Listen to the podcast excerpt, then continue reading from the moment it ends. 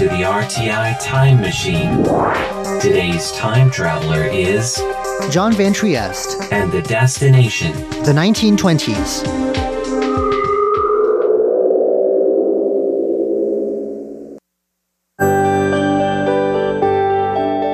To the north of Taipei is a scenic building with spaces available for artistic and cultural events to rent out. For a fee, you can arrange to get your wedding photos taken here too. From the outside, the official English name of this place, the Grass Mountain Chateau, may seem a bit overwrought. You certainly won't find any of the stone towers or vineyards you'd associate with a chateau here. But while low key, the building does sit in one of Taiwan's most beautiful spots, on the misty and hot spring filled flanks of Yangming Mountain. And while there are few signs of it today, the chateau was once deemed fit for royalty and has hosted some of the most important figures of Taiwan's modern history. Here with me to introduce the chateau and its important guests is Lu Guobin, the site's director. 我们台湾糖业哈，当初是是属于日本的，所以它它那时候的 Grass Mountain is an old name for what's now the area around Yangming Mountain. This area is a complex of high mountains on Taiwan's northern tip that towers over what's now the city of Taipei. Covered in many places with grass like bamboo, shrouded through much of the year in clouds, and marked in places with sulfurous vents, the dormant volcanic hills here would be pretty enough on their own. But Mr. Lu says the area also had some economic importance. During the early 1920s, when Taiwan was under Japanese colonial rule, the Colonial Sugar Company used land here to put up the chateau. Admittedly, most of Taiwan's sugar industry was concentrated in the sunny tropical south. But the north had its own sugar factories, and this area could still support its share of sugarcane fields. 这个皇太子要来要来视察他们的业务的时候啊，要全台这样走一走一遍。 In 1923, it was decided that the future Showa Emperor, then Crown Prince of Japan, would pay a visit to Taiwan. A royal visit like this was highly unusual. Across Taiwan, there was a need to find suitable spots where he could rest as he made his way around the island.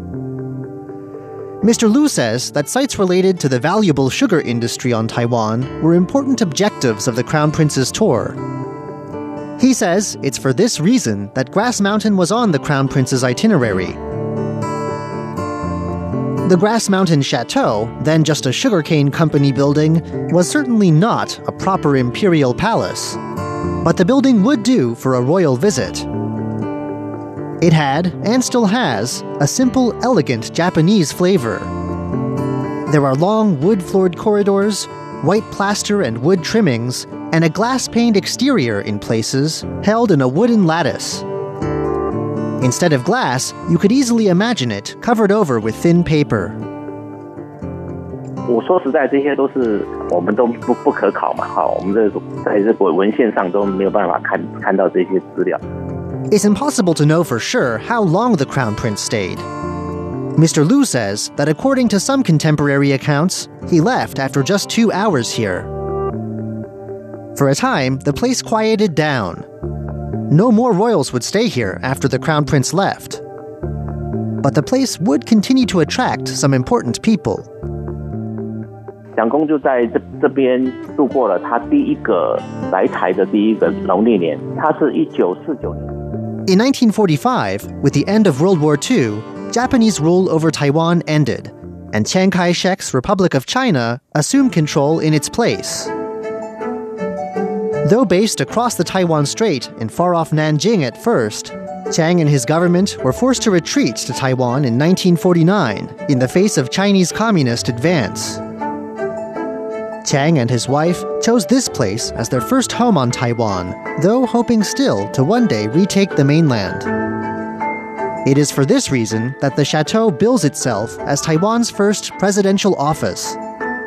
It served as the presidential headquarters even before the colonial Japanese governor's office in Taipei was put to that use. This first home was pretty, of course, but it had its strategic advantages too. For one thing, the chateau had a commanding view over the Taipei Basin below. From this high point, it overlooks the meeting point of the Keelung and Danshui rivers, as well as the Guandu Plain and the distant Guanyin Mountain. This was, of course, a temporary home for the Chiangs, but Mr. Liu says that even once Chiang had been resettled into more permanent accommodation, the chateau continued to have important uses. 那这边呢，就是当成他避暑胜地，就是每一年暑假都会来这边避暑。还有就是国事会议。The first, of course, was as a vacation spot for the Chiangs themselves, especially during the summer months when Taipei down below sweltered. The second was as a place for government meetings on affairs of state. A number of important meetings on policy and reform were apparently held within these walls over the years. The third use was as a place for hosting important guests. It was these three functions that the site continued to serve until 1975, the year of Chiang's death. From then on, the place was sealed off, with most of the objects inside eventually taken away.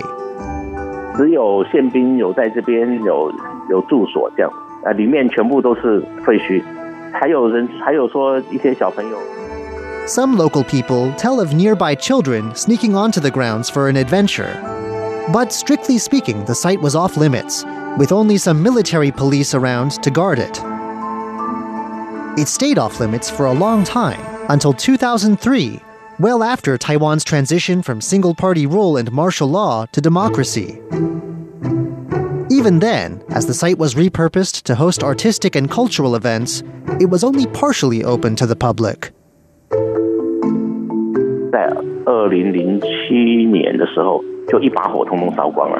二零零七年的四月。Mr. Lu says that the chateau had already been declared a historic site by 2007 when an overnight fire ripped through the building. The destruction was severe, and it took 14 months of repair work to restore what had been there before. But Mr. Lu estimates what remains now is still 90% intact. He says the fact that it's a historic site does make repairs more difficult. Any project to fix damage requires permission ahead of time, and so you'll find some places with cracks, water stains, and other damage. Overall, though, Mr. Lu says, it's in good shape. 那我们每一年每一期几乎啦哈，每都是一个月左右就会有一个艺文展，啊，像目前。Today, the rebuilt chateau has once again returned to serving as a space for the arts. There are regular, even monthly exhibitions, including an ongoing showcase of paintings by a local art professor. This is a sensible use for an old building like this. The natural surroundings up on the mountainside serve to bring out the beauty of the works on display even more. Still, to get through into the building's layers of history and to learn about the important figures that have stayed here, you'll need to book a tour. For groups of 20 or more, they are available. 啊，那会就介绍这个这一栋当初由来，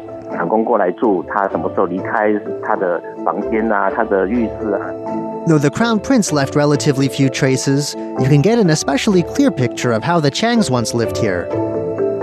Though now put to other uses, the old bedrooms and studies of both Chiang and his wife are preserved, as is the space they once used for entertaining guests. Beyond the art, the wedding photos, and the cafe, this is a place that can give an intimate glimpse into the closed off private world of major historical figures, if you know where to look.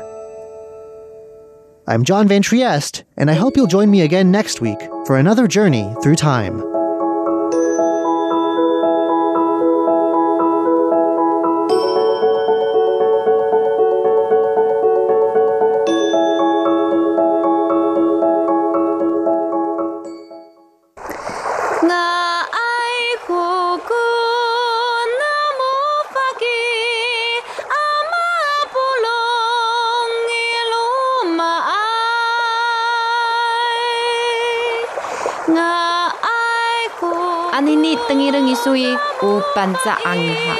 The sound of the Amis tribe on Radio Taiwan International.